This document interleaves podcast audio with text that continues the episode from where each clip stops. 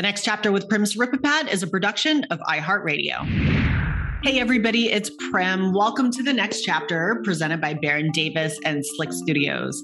This week, I sit down with renowned high performance psychologist, author, and one of the world's leading experts on the relationship between the mind and human performance, Dr. Michael Gervais.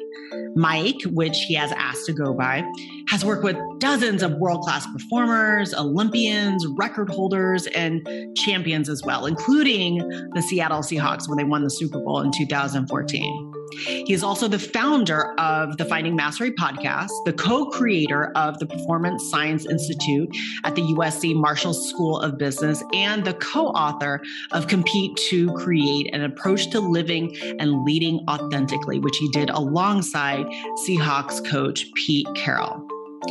Now, we recorded this interview back in 2019, but I actually met Mike a couple of years prior. I did an NFL countdown piece while I was still working at ESPN on him and Seahawks wide receiver Doug Baldwin on the topic of mental imagery. And I was so intrigued by what Mike had to say, I had to bring him back on the show, where I had to go back for more. So, in this hour plus long interview, we talk about a lot of things, including what he does as a sports performance expert and how that differs from a conventional psychologist, and also the strategies he uses to help athletes and leaders optimize their performance. And also how his own struggles during childhood motivated and fueled him to become a performance expert and focus on optimization rather than dysfunction within the mental health context. At the time of this interview, he was still with the Seahawks, whom he parted ways with the year after in 2020. So here we are, sitting at the Seahawks training facility in Renton, Washington, talking and discussing, and also just doing a lot of laughing.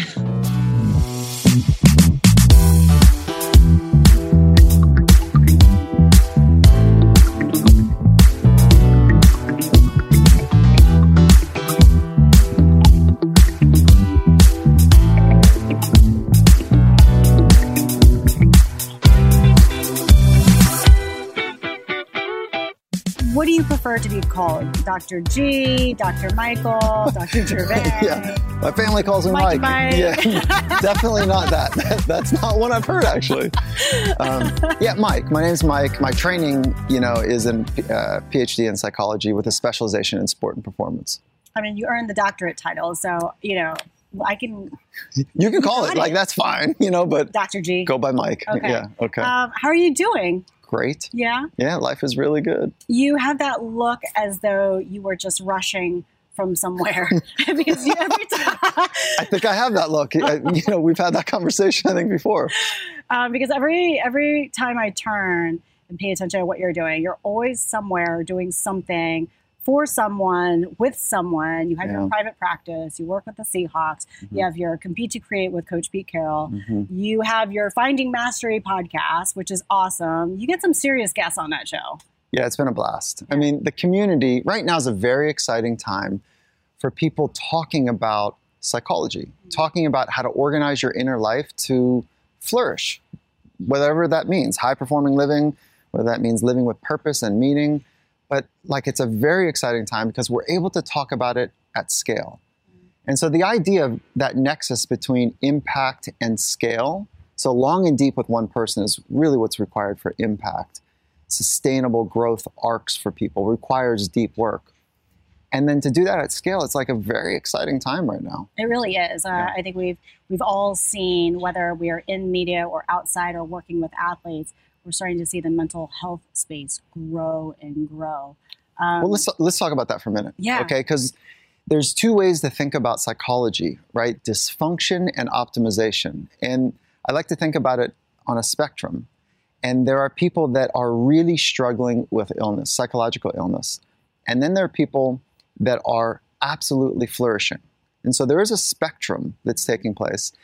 And right now, again, is an exciting time because the most extraordinary people in the world are raising their hand to say the inner life matters. And some of them are struggling depression, anxiety, some other stuff. And some of them are saying, I just want to be my very best. I feel really good, but I know there's more in me. And I think that that concept that people know that there's more in them is very true right now. Hmm. And so we're talking about it. And what's great about where the field of psychology is, is that, well, let me go upstream for a minute, okay? Is that thoughts are invisible, gravity is invisible, but we know the effects of gravity. We can't see gravity, but we see what happens when you drop something, right? The, the, our mind is invisible, thoughts are invisible, but we know they exist, just like gravity, but we can see the artifact of thoughts. We can see the impact of thoughts, which is our physiology, the way our body feels, emotions, our physical events. Verbal and nonverbal communications are forms that we can observe. And so when we go back upstream and say, okay, there's only three things that we can train to live an extraordinary life, to flourish train our craft, train our body, and train our mind. That's it. Everything fits in one of those three buckets. Mhm. Best in the world are not leaving any of them up to chance, let alone the mind. They're not leaving it up to mind. So it's again an exciting time because the extraordinaries are saying, hey, listen, whether I'm struggling or I'm up on this optimization optimization side, I want to train my mind. Yeah. I want to put handles on this thing so I can literally do reps and sets of conditioning. Yeah. So I couldn't be more excited about it. Well, and it also benefits you since you've been in the field for a number of years, so it, it works out. Business is good. Yeah, business. Yeah. Yeah. business is really good. Um, it is interesting to analyze and observe the growth within the world of psychology because, as you Yeah. said, it, it goes in so many different spectrums. And at least I would consider it under the umbrella of psychology. It is about mental health and the anxiety and depression, where, where we're seeing a lot of athletes come out and, and be open and honest about that. But then it is about the maximization of performance, which is what you do. I know you were recently at the Aspen Institute Ideas Festival um, with DeMar DeRozan and Kevin Love, two guys who, who have been really outspoken about their anxiety issues. Um, what be, psychology has been around for what since the, since the 1800s, right? Mhm. Um, and sports psychology is a newer field, but it's been around the 90s, if I Mhm. remember correctly. But why why Oh, so now? earlier. It was Oh, earlier it than was yeah. earlier? Yeah, it's about 60 years old. Okay. Yeah. But what's happening right now within the landscape? Why are we seeing more people talk about mental health and also be willing to share their story? Okay. I think if we look and go backwards for just a minute, is that, and let's just use sport for a moment, is that the most advanced avant garde coaches, like the ones that were really cutting edge, a couple decades ago, they said, hey, there's this new field called strength and conditioning. I bet if we invested in and brought some, let's bring some of those guys in and see, like, could we get our guys bigger, faster, stronger to, you know, like have a little bit more energy or vibrance in the fourth quarter? Okay.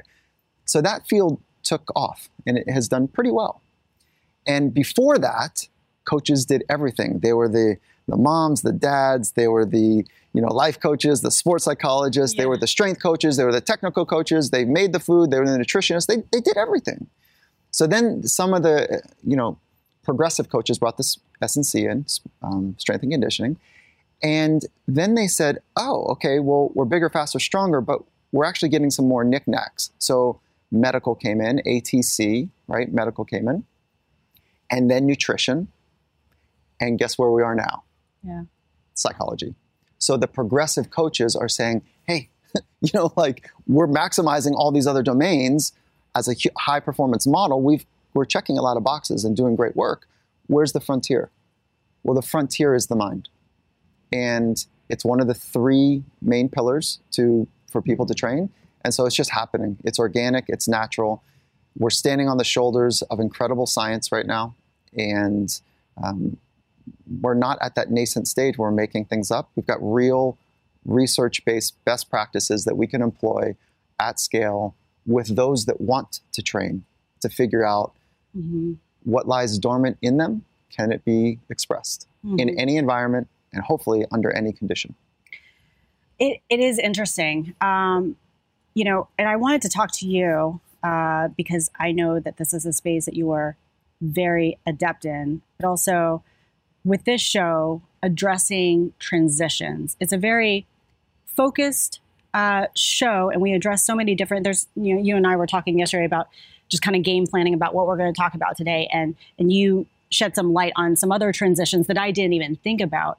Um, but how much of the work that you do in trying to maximize an athlete's performance has to do with a transition or a change in either their personal life or their athletic life? I mean, there are transitions for sure that are embedded in the arc of people that want to grow. And right now, when we talk to young athletes, they're going to retire at some age.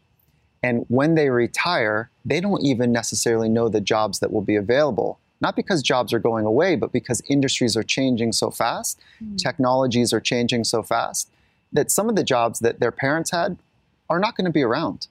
So there's another transition. So there's the transition in, there's the transition with uh, some sort of injury process, there's the transition out. Those are the big frames, if you will. But that transition out is not what it used to be like, I'm going to go get my law degree, or that'll probably still be the case, or I'm going to go set up shop and build a business, or go work for a large firm. There's going to be industries that are emerging underneath our feet right now that we don't even know what the landscape in 20 years is 10 years is going to look like.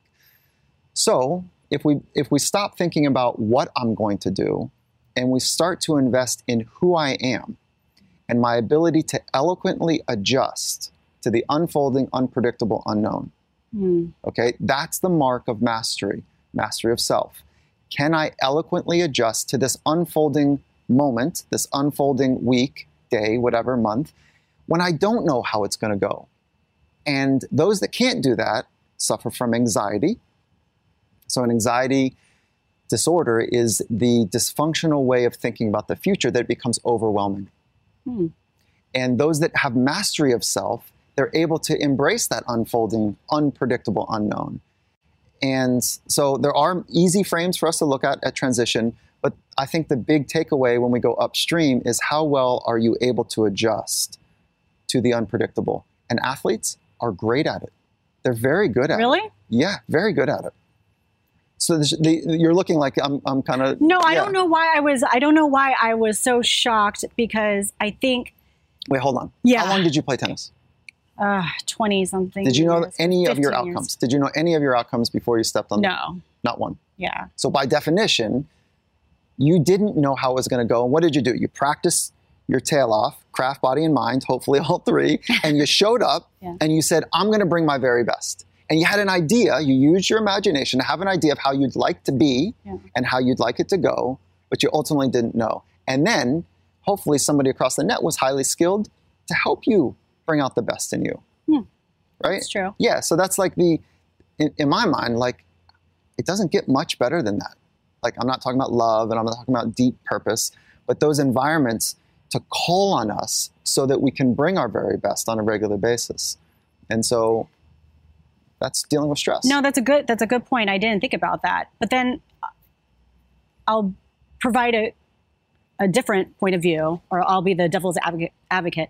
But isn't that kind of Who a is the devil's advocate? like, what are we? Are we going to advocate for the devil? Are you really going to take that? No, no, I was thinking. Yeah, you heard that in your head too. Like, no, I was. Uh, yeah. Sometimes when my mind is going, I don't really pay attention to what's coming out of my mouth, which I'm in a bad field if that's the case. um, no, no, take the take the counter on this. Like, yeah, yeah. Let's let's go. Um, but but could one argue that that's kind of a controlled environment? So you know you're going into an unexpected um, environment, but you know that it's structured in the sense of I'm going to serve at this time, I'm going to return, and then there's going to be an outcome. Because the, the reason why I'm asking that is because while athletes can be good at transitions, the reason the whole reason why I'm doing this show is because I've seen athletes fail to make transitions outside of the sports world. Okay yeah, everything you said is, is, a, is a yes. However, the, what makes transitions move well for people is when the mission is clear. Okay, so let's use the NFL for an example. Is that there's a mini mission and a large mission while people are in the NFL. The mini mission is every Sunday, right? So you back in mm-hmm. your entire week to organize your inner life and practice your external skills at the highest level possible together. And And nobody does the extraordinary alone. We need each other. True. And so that's where the bonding, the brotherhood, the connection between humans is special because there's this hard, difficult, extraordinary concept of what it could be if we all were able to fly in formation together at our best self in our best way. So that mini mission on Sunday is electric for most. And if it's not, it's probably not the right place for you. And that's okay. And then there's a larger mission over the course of the year. Mm. Okay. Now, what happens when people transition out of sport, to your point, is that the mission isn't clear. And so, what is a mission? Let's talk about it in the frame of like purpose. What is your purpose? And Simon Sinek does a great job of talking about know your why. And there's a science to that, and it's the science around purpose. And it has three things. So, here's to me, and I'll deconstruct this in a second, but to me, we want to go upstream as far as we possibly can.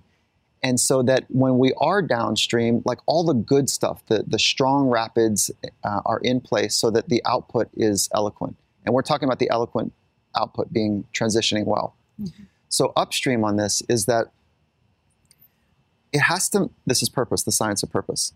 It has to matter to the person. So, your purpose has to matter to you. I can't give it to you. Nobody else can give you purpose. It has to be something that matters to you. It's bigger than you, hmm. and it's down the road. So those are the three variables to take a look at if we deconstruct purpose, the science of purpose. So athletes might struggle after sport because they can't figure out what matters for them anymore because that, that was like their everything. Okay, so now let's take that insight that you just have right there and say it was their everything. What does that mean? If we deconstruct that, yeah. is that what happens for people that are highly skilled at a young age? So, how old were you when you were good? Uh, I was still going, Mike. yeah, I mean, but there was a point where yeah, I mean, it started was, to talk to you differently. Yeah. Adults maybe treated you differently. It was early. Yeah. So let's say it's let me just make up nine. Okay, that's that's super early. And then so 9, 10, 11, 12, 14 teenage years, there was definitely some shaping of the conversations in your world around your athleticism. Right? Yes, would you agree 100, with that? One that it started very early, yeah. actually. Okay. So what would happen for you, now I don't I'm not trying to say that I know, but yeah. what could happen for you is that during those years, your job, my job at the same age, if we take a developmental psychological approach, the science there is that you're supposed to figure out who you are. Hmm. And when athletes are really good and their entire community is focused around what they do, they foreclose on all other identities. So are you rock and roll or are you punk or are you country or are you R&B? Well, I don't know because I'm really good at rock and roll. Everyone's talking to me about rock and roll. It's kind of fun. So you foreclose on exploring. Now you're left with being great at rock and roll for that age, okay? So what ends up happening is you fuse your identity with what you do now when you go step across the, the line and go compete, you're, it's not just a game, it's identity risk. Why else would your brain say, light up the fight and flight freeze mechanisms? Why would your brain light up that there's a threat? Because it's not a physical threat. If someone's going to hit the ball hard at you, right. no, it's not a physical threat. It's an identity threat. And what's beautiful about the brain is that there's no redundancies. So the same systems in your brain Am I talking too much? No, you're yeah. good. I'm, same system. I feel like I'm brain. in a therapy session because no, no, everything that you're therapy. saying, I'm like, oh. Yeah, no, this well, is that therapy. explains a lot. therapy is like we we both be crying, you know, like it's wonderful, but you know. No, so, but everything that you're saying about um, my identity being fused to what I was doing, the outcome, and everything was foreclosing and shutting down. There, there was. Um, I I don't think I've shared this with you, but I, that's I went through a huge identity crisis once tennis was no longer a part of my life, and it, that transition for me took ten years for me to really get out of that and understand, heal, and then move properly forward. How about it? So about it? because your identity yeah. was fused with what you were doing, so it was like this, and then when you no longer had the thing that you were doing, who am I? And there's this wrestle and so, what we want to do, what we want to help people that are in it right now, is decouple, decouple who I am from what I do. so that when the transition out moment happens, because it's going to happen, that you can eloquently let go of what I do and replace it with a something new, what I do. But your identity is integrous, it's whole, it's not dependent on doing more. So there's a model that many of us have adopted, and it's broken. And that model is I need to do more to be more. It's broken. You know it. Yes. I need to do the extraordinary to be extraordinary. No. That, that is not Is that right. just American society? Is that our culture today? it's a Western frame. It is It's definitely a Western It's a Western frame. frame. And I think it was born out of, a, like most things, a great intent during the Industrial Revolution. Our hardworking families, our grandparents, grandparents came home and they said, hey, family, you know what's coming? Machines. People are getting laid off. And I'll be damned if this family is going to suffer from some machine. So you know what? We're going to outwork this thing. We're going to outsmart this thing. No machine is going to replace this family's well-being. I didn't think about it like that. Yeah. So like we came from these vibrant families that were like, yeah, let's go. And so the doing and being became mired. So what we're seeing with the most extraordinary people in the world right now is they're flipping that model and they're saying, no, no, no, no. I need to be more and let the doing flow from there. I need to be more present, more grounded, more creative, more authentic, and let the doing flow from there. And nothing that I do, nothing that I do will compromise who I am. Right. That is a concept that I can understand now at 38 and being re- removed from the sport. Mhm. So, how do you teach that? Or do you even try to teach that to a 22 year old, 24 year old who's now a couple years into the NFL? Especially if they don't have anything, they don't have any other safety net. Like this is their this is their thing that's going to propel them Yeah. to um, a life from a life from um, where, in which they came from nothing. That's right. I think what you're picking up on and talking about is the real challenge. The reason people change is because of pain. How we grow is because we get uncomfortable. So, uncomfortableness is how we grow, pain is why we change. So, if we really want to create a fundamental change, we have to help people feel pain, Help people feel, feel pain. pain, Oh, and sit with the pain. so how do you help somebody feel pain? Well, I mean, there's lots of ways probably to do that. But like when something doesn't go according to plan and they feel that sense of internal scratchiness and unsettledness, like to sit with that and to examine it and inspect it. And rather than drug it, drink it, sex it, social media it, like rather than distract from it, like feel that. And that becomes a powerful opportunity. And we're talking about in this model right now the signal to noise ratio. And our job, it's an engineering term, but it's also a psychological principle, is that we want to help people get to the signal. And with all the bling of the world of high performing environments, it's hard to get to the signal, that emotional signal. And so it's easier to get to the signal like, I need to be right here to catch this ball, to be able to do whatever I need to do on command. So that part is required. Mhm. But the emotional part of like examining the inner life, it's harder. And so I wish I could say we, we everyone like we're successful 100% of the time, but that's not even close to how it works. I'm so interested about your background because I feel like you're you're everywhere. You're working with people, working with teams, and you're in media all the time. And people are always asking you about your advice and how you handle other people. But I feel like there's not a ton of stuff about who Michael Oh, Gervais we is. going there? We're No. going deep. No, we Mike, we're going yeah, deep. okay, That's why. yeah. but I'm so interested about Yeah. how you got to this point and why you want to help people so much, and if your personal experiences led you and motivate you to get to get to this point. So, um, you're a California guy, Mm. right? Born and I grew, up, raised. I grew up on a farm in Virginia. Did you? Yeah. I didn't know see? that. Yeah. See, know, this is what it's all about. This is why we're. Mm. Do- so you grew up on a farm. Yeah, first eight, nine years, somewhere in there, on a farm, no street lights, dirt roads. Like, if I got lost in the back country and it was dark out, there was like, it was dangerous. And so, like, I grew up in a place that had these really organic hippie-ish, rugged, natural environment. And so that's where. Where in Virginia? Yeah, it's a place called Warrenton, Okay. and um, it's not that now. It's really nice. I got to go back last year. It's like it's really nice, and so it was the beginnings of a of a town. And so yeah, so I grabbed some roots there. And then you're right about California most of my life. Okay. And then when did you move to California? I think it was uh, third grade, fourth grade. Okay. Yeah, I was in fourth grade. And what was your first exposure to sports? What, what are Okay, your so I first had a memories? couple. I had a couple. One was um, traditional stick and ball sports. Growing up, kind of on the farm, and I was a good little athlete.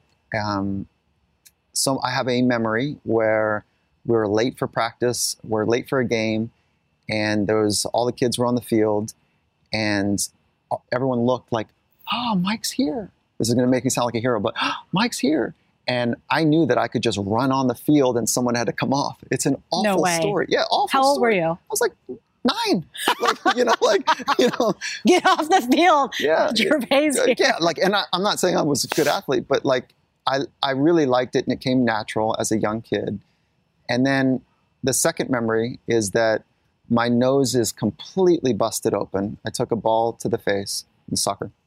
Completely, I mean, there's blood everywhere. And not one parent thought that the right thing was to pull this kid out and clean up his face. Not one referee until my shirt was soaked with blood. Now I loved every minute. I was like, I'm a savage in here, and I'm like, like I didn't know what I was doing, but I was so competitively engrossed in what I was doing. This didn't matter, and there's no chance I wanted to come out. And so that's part of like the DNA is that I I, I loved it. I you know would deal with something that was just a seemingly physical setback, so that I could do the thing. And then I moved quickly when we moved to the West Coast into surfing. Actually, there's an in between. Is that when we got to the big city of California, the big state um, of Los Angeles, like I tried out for the soccer team, I wasn't good enough. Oh, wow. And so I was nervous and I wasn't good enough. And I didn't, I made the B team. And I went home that day to my parents. I'm like, I'm not doing B anything. But really, when I look back, you know, 30 years from now, or 30 years ago, I was nervous. And then play that forward when I was 15, there was two types of surfing. There, and I was, from that point forward, I said, forget stick and ball stuff. These coaches, like, I didn't like the environment. And I wanted consequences when I made a mistake, not somebody barking at me. Hmm. And so I went into action sports where if you make a mistake, you leave skin on the asphalt, you get held under in a big wave, there's consequences. So I wanted nature to teach me consequences, which I think is a powerful learner for me. And um, I got into the environment, and what I learned quickly is there's two types of surfing there's free surfing and competitive surfing. And the free surfing culture is all about being hardcore. What does that mean? Everything you're imagining.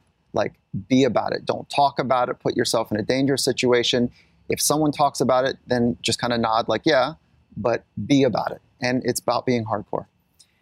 And I also wanted to compete. So I had that thing wired because there weren't any stakes involved other than harm. Okay? But the bigger stakes for me, other than the physical harm, was being judged. So I went over and tried competitive surfing. I was a mess. Hmm. I was an absolute mess. And I'm 15, and I realized in that moment that my mind, it was my mind. It wasn't my body and it wasn't my craft, it was my mind. And I had to live with that. I didn't know what sports psychology was, but it was awful. It felt awful to not be able to access. You know this no one chokes in sport because no one's eating while they're playing. Is that a bad joke? That's a bad joke. That's a really bad joke. It was it was in the midst of a very serious conversation. So I didn't know if I want if you, You wanted, me to joke. laugh. You but- knew, yeah, you know. So, but but but like we micro choke. You know, we choke. What choking means is we choke off access to the thing we know we can do. Hmm. And my mind had choked off access to the thing I knew I could do. And I think if we take it out of sport, that's many people's experience in life is that there's a micro choking, there's a tension based on our thought patterns, based on our framework, that there's so much more to go and give. But we're choked off because of the stress of the world, the rhythms of the world. You know, this is me moving away from me and trying to talk about not me. Are you It's- uncomfortable talking about yourself? No, but I don't. I, it, I don't know what purpose it does really, so I don't like to talk about me. you No, know, but, I that's why I'm interested because everything that I look up, there's nothing Yeah. there's not a lot on you. But I'm interested I'm more interested in other people. I know you are, but I'm interested in you, and Thank this is my show. So oh my god, you're right. no, but it's interesting because I think that the work that you do is um, it comes from somewhere because you Oh, yeah. you know the last time you and I spoke was in 2016. We were doing that NFL countdown piece on the work that you do with Doug Baldwin and the mental imagery and visualization. And at the time, I was also I think it was either before or after the interview. I was I was asking you a ton of questions about school, Yeah, yeah, yeah, psychology, right, yeah. and all that stuff. Um, and I don't know if I've updated you, but since then I've got my master's in counseling psychology, and I'm actually applying to grad school. That's what's up. Yes. That I'm applying to grad school to get my doctorate in counseling psychology and sports psychology. So, but um, and I'll always be thankful for all the advice that you offered and continue to offer me. But like I know my motivations for getting into the field, and a lot of it stems from my own issues or obstacles or hiccups in my path. And that's why I was interested in yours because Mhm.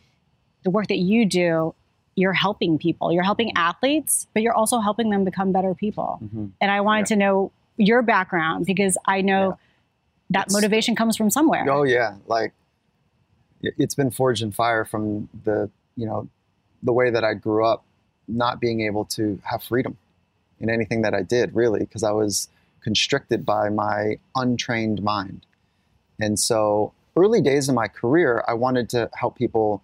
I needed to. I was sorting it out for myself, like how to get free, Mhm. and then Early in your career, like as in your Early- 20s? yeah, like when I just started studying psychology, I was the first person to go to school in my in my family. So Oh, wow. I, the education path is like, I dropped out of graduate school too, and Did you? Yeah, like and then At San I found- Diego's at San Diego University? no at uh, Pepperdine, Ah, and my family was like, oh, we thought we had one. You know, I went back, you know, but I dropped out of a traditional psychology program because it wasn't. I didn't make sense to me that I was going to spend my life studying dysfunction.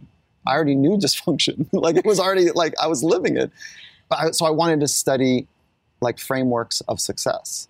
And so I dropped out of there and found an, another path, which ended up being the sport performance path, which I didn't know existed. So you were in counseling psychology, or was it clinical, or Clinical. what? It It was was clinical. clinical. So yeah, and that's the one thing that I've. Uh, it's taken me months to figure out because the mental health space and psychology space is growing. Yeah. But it's also very convoluted and confusing. So the difference, for those that don't know, the difference, and correct me if I'm wrong, the difference between clinical and counseling. Clinical is more de- dealing more with psychoses and mental illness. Counseling is dealing more with healthy individuals. Mhm. So it's interesting that your experience at Pepperdine and going through that clinical route, Mhm.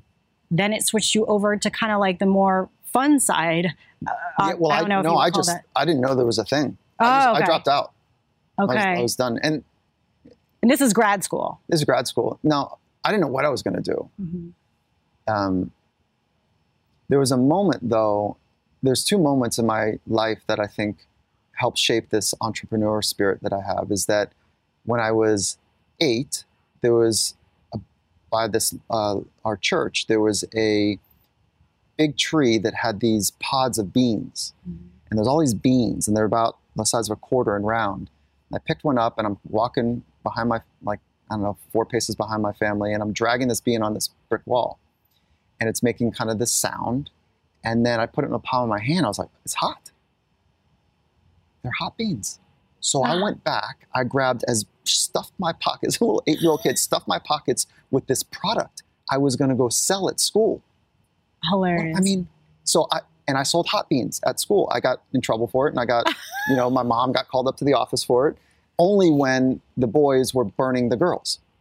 Oh my gosh. So there's this entrepreneur thing that like I, I like the building of things to be able to share. okay? Building of things and building of people, in a sense. Yeah. Well, this one wasn't. This one okay. this point. one was like you were tearing Yeah, down right. people and Yeah. like burning kids. Yeah. Okay. And then the other one was when I quit graduate school. And again, I want to say that I, I went back, so it wasn't Mm-hmm. a, like a final quit. I went back to a new school. Is that I didn't know what I was going to do, and I really respect people that have the courage to say this is not right because that was a hard decision. Was this was not right. I, I had a clear path I, that people said that Mike, you should keep going, and I dropped out because it wasn't right, and I couldn't see myself in the future doing the things that we were studying. And I found a mentor of mine um, said, "Hey, Mike, this two-week job, part-time temporary job." And he goes, "It's around drug prevention, and you know, it'll hold you over for a little bit." Mm-hmm. So I took that two week part time job and ended up turning it into an 18 year program. Wow. Yeah. Where. and how was, old were you at this point? I was 20. What year are you in your kind of first year of graduate school? 23. Yeah, If you so was like- graduate 22, so you're 20, like 23. I was 22. I was young. Okay. I, I went to school young. So 22. And then, so it ended up being, so I saw this government grant to help people, f- funded to help people do crime prevention or uh, delinquency and drug prevention. And I had this idea well, what if like the stuff I learned in undergrad and some of the stuff I was learning in graduate school, what if I did this coaches thing eh, or captains thing where I took the high school athletes and would help them understand basic ideas of psychology. And then we built a what's called late night sports. And it was every Saturday night for 18 years. That's where I was in my woodshed. It was an open gym, three full basketball courts. We brought in a DJ. I trained those high school kids on some life skills, which is now like sports psychology as I was going along in my Mhm. career.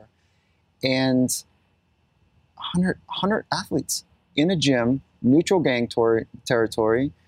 And it was amazing. I ended up doing my dissertation on it. Wow. So it, it, it that was my woodshed where I learned because the And did you go into sports because you just had that background in it? Why was it like why didn't you want to work with non-athletes or or you know different populations or demographics? it's not sport. It is people who are dedicated to the flywheel of growth. Like Okay. they really want to grow. And athletes, we make a mistake by seeing the athlete on the podium and saying, look at them. That's the mistake, because that's about celebrating the outcome. The real opportunity is to celebrate the athletes, how they organize their life every day to be vulnerable and to go for it, to be vulnerable, to go for it, to get feedback loops to grow. And most of us don't have accurate feedback loops, if feedback loops at all. And so that's the hard work, is to put yourself into a position to grow, but you got to really care about the arc of growth to do that hard work. So that's why it's like, Got they- it. For the most part, they are extraordinary physically, but they want to get better. And that is stimulating to me. So, and your fascination is with more the high performance. So you don't necessarily, when you see an athlete, you see them holistically, and as a person, you see them as a performer, which is might explain what you're doing with Compete to Create with Coach Pete Carroll, because you're working now with organizations and larger companies Yeah. and helping them grow.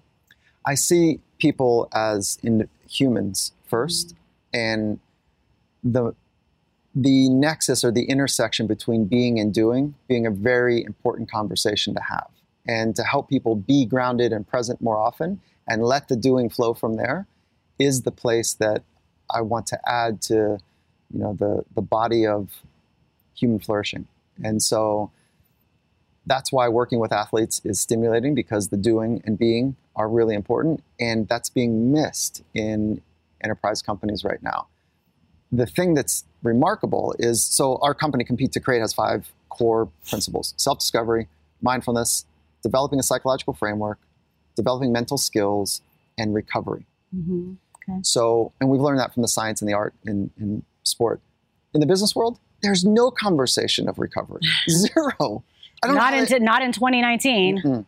Yeah, it's changing. It's starting to change right now. And so, can you imagine an athlete as an athlete not recovering, No.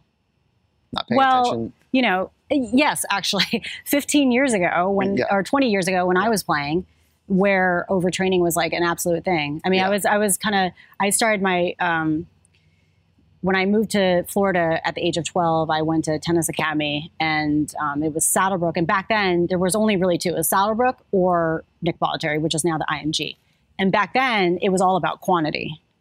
And you know that, like you've seen that. um, Overtraining, under the over- recovery, burnout. Staleness. But back then, fatigue. no one knew about the different ways to improve your performance. They didn't know about nutrition and strength and conditioning Yeah, and rest and recovery, you know. But back then, it was just all about quantity and volume. The- They, the mindset back then was the more you work and the harder you work, the better you're going to be. And, as we know, that's not science. true. Yeah, there's better science now. yeah.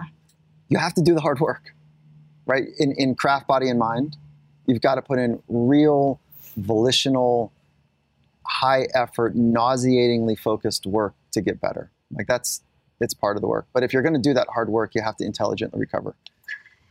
Um, the question I'm about to ask is more it, it's it's um, driven selfishly because I'm curious as me as I get into the field of counseling psychology, and also with this show, the last several interviews that I've done, um, the interviewee has gotten um, emotional uh, be, just because of the sensitive nature of the topic. It's it's very open, it's transparent, and it's very personal. A lot of it has to do with retirement. Um, and then the last interview that I just did, like I got teary eyed too, with somebody who you know, we know, and Doug Baldwin. and so, do you, as the psychologist, ever take in some of the emotions that from the person that you are working with, or how do you block that out? Okay, so we're talking about when we're doing deep emotional work with somebody. Mm-hmm. Um, our job my job, the way I think about it, is I need to hold the depth of reservoir. And so, meaning the depth of emotional capacity.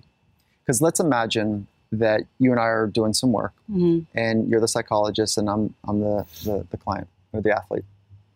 And I want to go somewhere. I want to talk about something scary or really sad.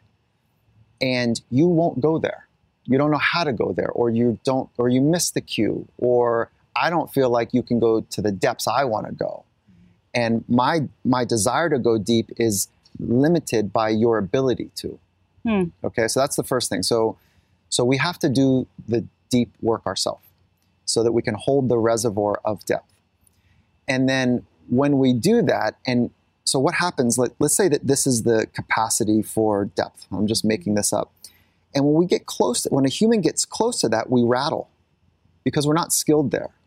It's new territory and it's scary. Okay, and so that's the same physically as well, right? Yeah. Like same psychologically is like that's how it works. And so my job is to go as deep as I can, so that if you get to here, that I'm still I got you. Like we're here in it together, and I'm not going to rattle. Now I just switch roles. If I'm the I got it. psychologist, then I'm not going to rattle, but I can hold it with you and I can feel with you, and then I can be in it with you. And then what ends up happening, we think, is there's a recalibration. So you've done the work. Hopefully, yeah. And, but I'm still learning. It's not like, And How did you do that work? oh, I spent a lot of time in the seat being a client. Okay, so you you went through therapy hundreds of- yourself. hundreds of hours. Was that on? Um, did you have to do that for training, or did you on your own volition do it voluntarily? Yeah. Okay. So the first kind of poke at it was with my mentor, who was a who was a mentor of mine, right? So I never exchanged money with him. He's a wonderful human, Gary De Blasio, and he happened to be a therapist, and he was in my life early as a mentor. So I did lots of deep work with him. Then in graduate school, everybody needed to go do work, and so I got some starting with some formal work there, and then postgraduate school, post PhD, um, I was like, yeah, like I want to keep continuing Hmm.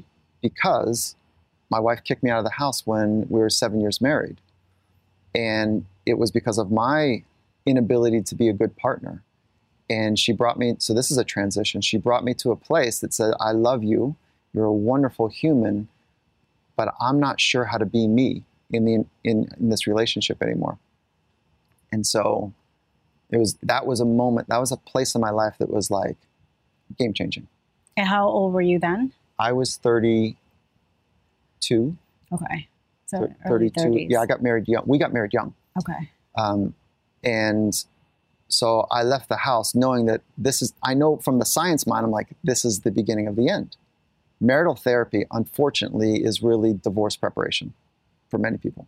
Hmm. And so I wish it wasn't that case. And maybe I'm, maybe that's old data and maybe there's something newer and better, I hope. But I, at the time, I was like, this is the beginning of the end. Oh Mhm. no. And, um, and so what ended up happening for us is that we did incredible work. like, So it was the beginning of a new beginning. oh, yeah. And cool part of the story is, you know, we're, we're still married Yeah. and we worked that transition. It was like, it was the absolute best thing that I've done. So my long way of saying, sitting and doing the deep work with people that can hold the capacity and reflect truth, it's a massive accelerant to growth. And so, you know, I've been fortunate enough to be around those mm-hmm. wise men and women that have helped me do that. Interesting. That's you know the field in which I'm watching people help other people. Now I'm going to be looking at them. It's like, have you done the work yourself? I don't think that you could be a good psychologist or therapist in any fa- fashion without having an understanding of your own story. And as you mentioned, yeah. just kind of having that deep reservoir of. There was a there was a question that one of my um, professors asked in graduate school and said, "There's a bunch of kind of really switched on bright minds," and and he says to us, it was like, I don't know, two or three months before we we're going to graduate, and he kind of stops the class and he looks at us and he says, "What gives you the right? What makes you think that you're going to be able to help anyone in this planet?" So, that's a good question. And so then we each had to answer. He's like, really? Like, now he is a v- retired vet that made a decision. He's a PhD as well. Made a decision. Intel was coming in uh, in Vietnam to go east. He decided to go west, and his best friend and much of his squad perished. Uh. So he'd been through it. He'd been in it. And he's like, Really? You're going to help someone like me? Like, oh, yeah. Right. I'm staying up here on the surface. Sports psychology. No, no, no, no. Go deep, son. Like Got really it. touch the the pain of life. Touch that deep part. That um, know yourself and know other people. Mm-hmm. It's a really powerful thing that he gave us. So I'd say the same to you. Like when you're doing this work, like go do the work as much as you. Can. Oh, I've been in therapy can. for seven, there eight years. so you've done some uh, work now. Oh yeah, I mean it's a huge reason why I'm doing it because yeah. I have learned firsthand the power of the mind and power of psychology and how one person can change not just one area of her life, but she changed everything. Mm-hmm. You know, and that was during the time when I was even just a couple years ago when I was going through my tennis comeback. She knows absolutely nothing about sports, mm-hmm. nothing. But she was able to help me with my performance on the tennis court, and even when I was during my time at ESPN in my world of broadcasting and that really just like opened my eyes to to the magic of that. That's great. It is really great. So when you're working with these players and you have this deep reservoir and experience with with all of that, um, how do you where, where do you begin? Because a lot of these guys, especially in the NFL, I mean, out of all the sports that I've covered and and have experience in, I think the NFL is probably the most has the most macho um, just kind of traditional old school way of thinking mm-hmm. where it's like completely suppress the emotions absolutely no feeling and some of the coaches that we still see today um, certainly not the the pete carrolls of the world but they're still of the you know yelling cursing berating um, i've heard stories of some other environments in the nfl that sound absolutely abusive like yeah. flat out. 100%. if that was a family system you'd pull your kid right out of there. Yeah you know like if it was a school system that you know. Yeah. i'd say it starts at the seattle seahawks with coach carroll's deep investment in psychology. He's got an advanced degree in it. He understands it. It's woven in the dna of the culture that he's built and so people are more available to talk about things because you know like they understand the value of the mind he talks about it all the time mm-hmm. and so and i'm not i don't want to also paint a picture that like every time i'm talking to somebody it's this mm-hmm. deep sometimes we're talking about no, no, like no. Yeah. whatever, you know, like way up at the surf and it's fun. It's we're talking about things to build rapport and but you're creating space for people if they want to do that work that it's there. And so I, I think your question is like where do you start? You start with wherever they are. Oh, okay. So meet them where they sweat. Mm-hmm. Literally sometimes and figuratively in the sense of like pay attention. People are teaching you all the time who they are my job is to, without judgment or critique, notice and observe and be part of it and stay here if they want to be here. Try to poke down if they want to do some work. If they want to come back up, no problem. It's not awkward, you know, and just so meet them where they are mm-hmm. and I, understand where yeah. they want to go. And I, and I ask that because I am of the belief that if you work on yourself as a person, not just superficially, but internally, that makes you perform much better, not just on the court or the field, but in all areas of your life and knowing that, that's, um, I was just curious as to how you can get deep inside with some of these players. And I know some of these players um, are willing to go there. And that, and I learned that from my piece with you and Doug, Doug Baldwin, because, you know, as we know, he's very intelligent, but he's very introspective. He's very deep. And you guys had started doing some work together since 2012, right? And that was a year where he kind of had the so called so- sophomore slump a little bit. He had a great rookie season and started experiencing um, some injuries in 2012. And you guys started doing some meditation, mindfulness, and more importantly, the mental imagery. And, um, you know, I, I was just curious how you can get there with the player. But as you said, you kind of you just kind of have to take their lead. You can't really Yeah. force them anywhere, right? No, like just so I've got a wonderful partner in this, which is Coach Carroll, saying, "Hey, you know, the mind matters, and so we're gonna we're gonna talk about how to get better, Mhm. and we need to invest in it." So in that framework, that was why I was attracted to work with the Seattle Seahawks, is because of Coach Carroll's deep investment in craft, body, and mind, and to do it better than it's ever been done before is one of his mottos. And then you've got folks that want to go there, like Doug and other athletes, and there's some that are like, they have no interest in it. That's Right. okay. That's fine. And then I've got this really unique story that I get to come with because the projects and the places I've been have been so consequential.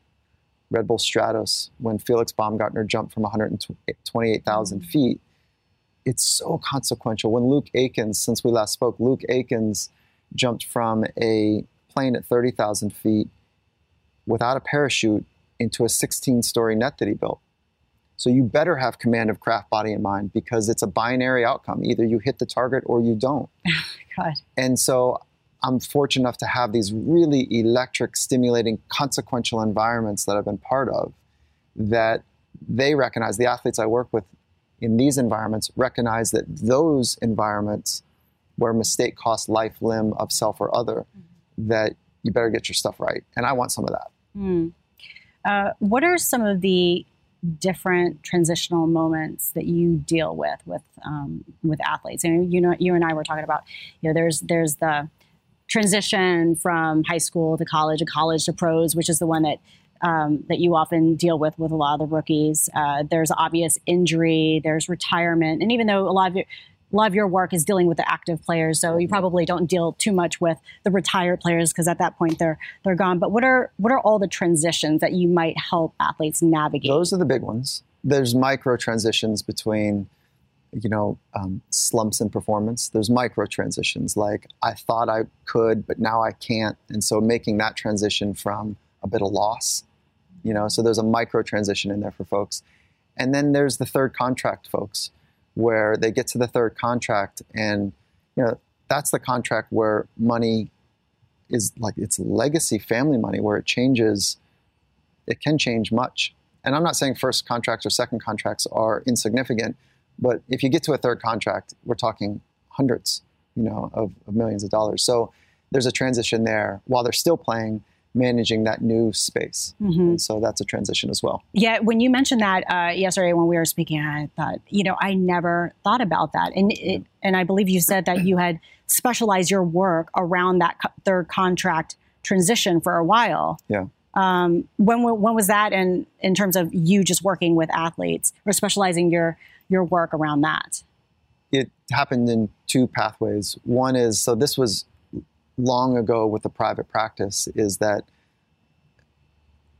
it's expensive, right? Like my so so the people needed some sort of resources to be able to have access, and then as I got better, the prices got better, and it started just to be reserved for people that were kind of in that space, and so it was a natural thing that took place, and what happens for people in that third transition, that third contract, is that their psychological framework becomes challenged or exposed. And so the framework is the way that we understand who we are and the world. And there's a small psychological shift or psychological framework shift entering into the league. For some, for some it's dramatic. Mm-hmm. And this third contract, it it gets exposed a little bit because there's a different expectation, there's a different way that people relate, there's a different calling from the family than ever before. And so the psychological frameworks gets challenged. And those that are built on something sturdy, Mm-hmm. that are more bedrock based rather than sand and you know shifty based, then then it works. And so Mm-hmm. that's where we spend time. Is there any one transition that that really stands out that you're like, this is the one that I deal with by far the most? No. I, no, No. really? No, I, I'm more interested in the micro transitions day to day than the macro transitions in and out. And the micro transitions is about embracing that unfolding, unpredictable, unknown. Because there's a transition right now between this moment and then this moment. No. Like, I don't know how you're going to respond and what you're going to say, and nor do you know for me. So I'm much more interested in the micro transitions that we get Mm. reps at, you know, 1,440 minutes, moments a day. Like, so we get lots of reps inside of every day. So if we can get better at those, the bigger transitions become easy. I never thought about like that. I never because I think in my head we all know the macro transitions of career change and starting a family or um, you know going back to school, Mhm. an injury, retirement. Mhm. But do you think working on those micro transitions allows people to navigate the bigger ones better? Oh, yeah, a thousand percent. Uh, How so? to manage the micro transitions from moment to moment requires the ability to be present. And when you're present and you can stitch together moments, you get insight. So that's the whole purpose of being in the present moment. It's where high performance is expressed, wisdom is revealed. But there's a step in between um, being present and wisdom, and that's called insight. So when you get a bunch of moments together, you get some insights. Oh, that's how that works. Oh, oh, that's how that works. And so when you get a bunch of insights together, you have some wisdom. Okay, so where am I going with this? Is that being in the present moment allows for you- for you to understand the truth of something. Mm. And if you can't get to the truth, transitions, macro transitions are going to be hard. Mm. If you get to the truth right now and get a bunch of these moments together, then you get to the truth of who you are and how you deal with the unknown. Because the transition is from old framework to new, and the new is unknown. And so we have to really work at getting better at embracing the unfolding, unpredictable unknown, Hmm. which is always available right now. Yeah. Uh, and then what about how do you work with athletes who, what if they are present, but they don't want to be present? If that makes sense, because it's that uncomfortable. So if somebody's going through a dip in confidence or um, a stressful situation or uh, an injury where they don't like the present moment, it makes them feel inadequate, they're fearful. How do you, Yeah. They don't like the way they're responding to the moment. They don't Mm. like the way they feel in the moment, right? It's not the moment. The moment is the moment. This is Yeah. this is the moment. But how you and I are engaging in this, if I don't like how I feel in this, that's on me. That's my inability to manage the demands of this environment. And go back to what we talked about earlier is that the reason people change is because of pain. The reason we grow is by staying in the uncomfortable space longer. Hmm. And so, either way, helping people feel pain or stay in the uncomfortable space longer, we learn. Or maybe we fundamentally change. There's no hacks, secrets, tips, tricks. There's, there's no shortcuts to this thing. It's a fundamental commitment orientating your life around growth, around progressive growth, if you can. There are no shortcuts to mastery of self or craft. So what happens if you? I, I know a lot of the work that you do. It's not always just kind of a one-on-one sit down in a room. It's very casual. You'll Mhm. kind of float and talk to these guys Mhm. on the bus, right? Um, so what if an athlete? You can tell that they're in need of help. They're coming back from an injury, and they come up to you and they're like, "Mike, this just this sucks. I hate. I, I'm trying to get back. I want to be back on the field." And you can see that they're in pain. So where do you where do you start? How do you pull them and help them through this period of, of change? Are we on the bus? you know, are we are we on the sidelines? What are if, we the, what- in if the we're hallway? practice sidelines and he's sitting there and he's like, I just this this stinks. I, I want to be healthy and um a frustrated. funk. Yeah. or whatever. Yeah, Yeah. or I'm, I'm over it, whatever kind of thing. I, I, very. So first thing is like get the context right. Is that we're not facing each other when this conversation's happening. We're both facing the field. Yeah. So now, like, think about that for just a moment. It's a very kind of social savvy thing Right. that our elbow or our shoulders are kind of matched, and we're watching out here. So there's a social um, safety in that. Hmm. This is way more intense. True. It's way more intimate. So So then I might take a moment and say, "Do you want to do some work around it?" Oh. And then, nah, I just you know, I'm just, I'm just frustrated, dude. And I'm like, okay, cool. Well, you know, how's it going? And then we're back to the casual part. Like, how's it going? Uh, and and it's just meant to be a conversation to be light and be a good ear. And then there's times like in that moment, like, do you, do you want to do some work? And like, yeah. It's like, great. And then we just go to work. Like, you but it's not them- there. you're right. It's not there. We're not doing the work there. right. But with somewhere else. And then maybe we go back up a couple levels and, and now our, our shoulders are back to back or to each other. And we're having a conversation like, what, what is the hard part? And there's like little moments, like, what's the hard part? And we're watching practice or the game. So Got that's, it. yeah. So So that's- is it is interesting though that you it's like you're doing the work without them knowing that they're doing work. we're always doing work. like all of us are always doing work. How effective is it though? Like you're doing right now you're working to try to find the best words to match your curiosity. I'm working to try to find the best words to art, try How am I doing? articulate- How am I doing? I'm enjoying the conversation, so thank you. Yeah. Um, and how do how does your work you think prepare some of these guys for life after sport? It's for them to know. You know, like um, I'm sure that some it's helped dramatically and some it's been a miss.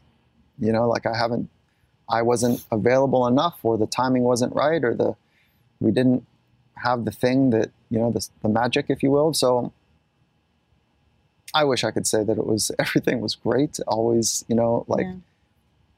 But I do know that when it's, I think, I don't know this, it's not evidence based or science based, but I think that for me at least, I need to have a conversation X number of times before it's like, oh, okay, oh, wow. And I'm just one part of that sequence with mm-hmm. other people. And so they have to do the work. Yeah. It can't just be with you. No. no, no, no. They, Yeah. ha- they have And to be so- going through a process of curiosity and self reflection and awareness too. not a whole lot happens without awareness Yeah. and a discovery approach to the amazing experiences of what it means to be human. Like when we lack that, we we really do shortchange Mhm. our potential. Why do you think some athletes can achieve a high level of performance in their own domain, but then when it goes, when it extends to other fields, then they completely fall short and collapse? The Like, transferability of skill. Yeah, why, what Yeah. happens with that? Because Yeah. the reason That's why I wanted question. to do this show is because of that. Like And you knew how to be on time. You Right. knew how to how to work your tail off. You knew how to be coached. You know how to try to be your very best and even compete with the best. Mhm. you know how to have a plan, invest in the plan, work well with others. Doesn't that sound like a, a great partner in business or life? yeah. Yeah. So, So where's the trans? Well, it goes back to who am I? Because the identity foreclosure thing has happened. And they're so closely mired with who I am and what I do that when the doing part goes away, they're not sure who they are. Hmm. And so if you can pull those apart and have them be separate but related, but, but related, then when the doing goes away, that you know what who you are and the skills that you have that are transferable. So if there's a crisis happening, it's it's it's because who am I? And I don't even know if I can do anything other than play ball. You- You've got a lot of capabilities underneath, and those capabilities, almost all of them are transferable. Agreed. Yeah. I feel like I hope I'm not offending anybody by saying this, but you know, um, Well, it's good to have a point of view now. So, right? well, yeah, I'm not Yeah. exactly the hot take artist, and I nor do I really want to be. But Mhm. um, this is just coming from my experience through my friends. Mhm. You know, observing um, other athletes in other sports, and also being a member of the media. I think the one, I think the one um, area where I see athletes struggle the most is probably football players. Mm. And I don't know if that has to do with our American culture being putting football on a pedestal and it being the most popular sport for a number of years. And then at the youth level, something about the culture where their identity is so deeply wrapped into football Mhm. that when it's gone, they really struggle. And I, I don't know. I, I, what do you am I wrong? Do you have a different? Do you have a counter? I, the statistics are alarming. And so I don't know the statistics in other sports, in stick and ball sports, but I would say that it's complicated. You Yeah. know, the human experience is complicated. And there's so, I don't know if I could have done it at this age. I, I, we talk about that all the time, coaches and I, and we'll talk about that a lot. Is like, could you have handled this type of access and resource at that age? I don't know. no, I mean I, you're talking about like the money, the social media, the attention, the recognition, everything. Yeah, it's complicated. Yeah, Yeah, especially with lot. that identity foreclosure piece we're talking about. So it's just complicated, you Mhm. know. Yeah. Um, it is interesting, though, talking to, to different athletes um, and comparing the experiences of different sports. Um,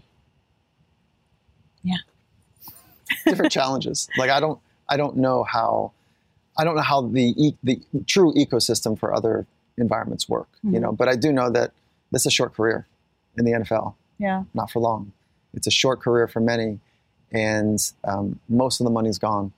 You take 50% from taxes, and then another X percentage from managers, lawyers, you know, agents, and then by the time you're left, you know, um, there's not a whole lot of money for most, Mhm. and so that's hard. That's really hard. How has With, sports? I'm sorry, with the lack of a mission, and Mm. clarity, and Mhm. identity, and all of that, it gets really tricky. Sorry. Mhm. No. Um, how with the with the change in the media landscape and also sports landscape, how have you tweaked some of your methods or uh, or your approach when working with athletes? Because time times are constantly changing. I feel like every sport changes every five years. Every sport goes through some sort of evolution. Mhm. So, have you tweaked any of your approaches? I'm not sure that most athletes right now are truly psychologically prepared to deal with social media. Mm, And so converting from um, it being a conversation relationship thing, which is not what this is really meant to be, more of like a sharing of ideas, that would be that would be a better way to think about social media. And so I don't have a really great answer other than the challenges are different, but it's still challenging the same core parts of the human experience. Mm-hmm. Do I matter? And how do I know that? Belonging is at the foundation and the core of the human experience. But if we're going to get belonging from something digital and distant, it becomes very convoluted. And so belonging is supposed to happen from doing hard things, intimate things with people together, and knowing that you're able to contribute to the wellness of other communities and people. So that's one of the reasons. Belonging matters, but where are you going to get that source of belonging? And if it's social, social media, then it's, it's not great. I can't imagine that you, much of your work is in helping athletes deal with social media. No. I, I don't think so, No. but Yeah. but I know at the But stress and anxiety Yeah. and like worrying about like the pressure, where's pressure? Okay, yeah where does pressure come from? myself, the Yeah. person, And built on what? um, expectations, From myself, and and sometimes Others. other people. Yes, Yeah. yes. And so yes. where we get these self expectations is like this thought and model that, well, they said I should, and I think I should, and it's not working out that way, right? So there's a comparison model that gets built into it. So pressure is like the experience, like I need to do or think faster than I'm capable of doing. Mhm. And it usually comes from external sources, but most people say that it comes from within because we create we we don't have the psychological framework to deal with that fast thinking or Hmm. fast movement. Mhm. Uh, I'm going to go back because I have a question, and I when we went through that little pause a couple minutes ago is because I had my question and I forgot it. But when you're working with some of these athletes, and you know that a lot of their identity is wrapped up in their performance and what they do, so we're talking to the audience now of youth sports, the coaches work with kids. How do you prevent that? In terms of there being a complete identity crisis as they transition maybe it's transition to the nfl um, they get that third contract or even if they walk away from the sport where does that start as a kid I love the question. kids leave sport because of the car ride home. And so let's just let's stay there for a minute. Is what happens in the car ride home. So what happened on that third down, Joey? You know, hey, you know, in the fourth quarter when you didn't take that shot and you know you had a turnover. So the conversation on the ride home is um, so hard for kids that they're like, forget about it. And that's because the parents are asking questions about the doing, usually the mistakes, yeah. right? And if it's a great thing, whatever, then they're asking questions about the, the hype, the, how great it was. And it's still easy to have that experience like, oh, it's all about the doing. And so conversations that are snapped into place about, hey, what was it like for you? Like, I love watching you play. Like, thank you for like, you know, doing this thing. Like, it's such a joy for me to see you, you figuring it out. This or, is what parents should say. Yeah, like, hey, um, what risks did you take? Or what'd you learn about yourself? Or, you know, nothing. And go get ice cream. You know, like, mm-hmm. so making youth sport an adult arena is one of the reasons. I mean, even just talking about that car ride makes me cringe. And I'm not even playing. I'm so I'm I'm 30 years, 20 years removed from playing, but that dang car ride home is so and my parents god bless them they were on a scale of 1 to 10 10 being the most intense they were like a 3 but even even then as an athlete like no one wants to lose no one wants to perform poorly you know yeah, um, everyone that, cares about what yeah. most people care but they're kids yeah. So what we you want to have conversations with them about things that they can control, things they can and less about, about, their res, the result. Yeah, you can't control the result. Mm-hmm. That's a, you exactly got it. And it, and is some of it wrapped up in a conversation between the parents and the kids about, hey, you're more than just I love you for. I love you because you breathe. I love you because yeah. you're part of this family and your morals are intact and you're figuring it out and you're a learner just like me. Mm-hmm, mm-hmm. Well, Mike, thank you so much for joining the show. Um, do you have any lasting advice for a lot of athletes out there who are going through any sort of transition, whatever it may be? Yeah, um, I don't like to give advice because um, who am I? I've never lived in somebody else's shoes, so I like to ask more questions than advice. And I think some really important questions are, who am I? And just start with like examining that for the rest of your life. Like, who am I? And what usually happens for people is they go from role into something far deeper. And it happens pretty quickly because we are so much more than the role we inhabit. And so, self discovery, if you're thinking about what are the right questions and who am I and where do I want to go in my life, that process of self discovery is rich and sometimes scary. Mm-hmm. And to do that with somebody that you really trust is awesome. And awesome. somebody who's skilled, even better. Uh, you want to let people know where they can find you? Yeah, sure. Um, two places. Compete2create.net mm-hmm. is the business that Coach and I built to help pull back the curtain on how to train your mind to live in the present moment more often. It's available for enterprise companies as well. Just now, we're really excited. We're offering it to individuals as well. So it's really a fun time for us. And then findingmastery.net is the podcast. It's conversations with the most extraordinary thinkers and doers in the world. You've got some good guests.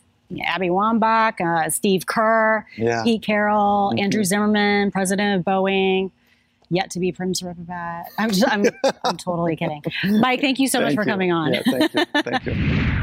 I know that was probably a lot of information to digest because Mike is a wealth of knowledge, but I'm hoping you took something away from that conversation. And I think the thing that stands out to me as I listen back to this interview is the part where I ask him about how the work he does with athletes prepares them for life after sport. And his answer was really interesting and also really honest. And it was, yeah, sometimes it lands, and other times it's a complete miss because he wasn't available enough, or it was just bad timing, or the athlete wasn't connecting with what he was saying. And for me, it was just a good reminder that even when we are trying to help someone, whether it's an athlete or a family member or a friend or a peer, whoever, they have to be ready for the message and they have to want to be helped and helped in that way. Because you can't help someone who doesn't want to be helped. And so if I were relating it back to the show, even if an athlete has all the appropriate resources to help guide them in their transition from sport and prepare them for that post retirement career, that may or may not be enough. And ultimately, the person has to go through it. They have to go through their own journey, the good, the bad, and the ugly, to really figure things out for themselves. I hope you enjoyed this episode. Feel free to hit me up on all my social media platforms. As always, always want to hear your thoughts at prim underscore Siripipat. The next chapter with Prim Siripipat is a production of iHeartRadio. For more podcasts from iHeartRadio, visit the iHeartRadio app, Apple Podcasts, or wherever you get your podcasts.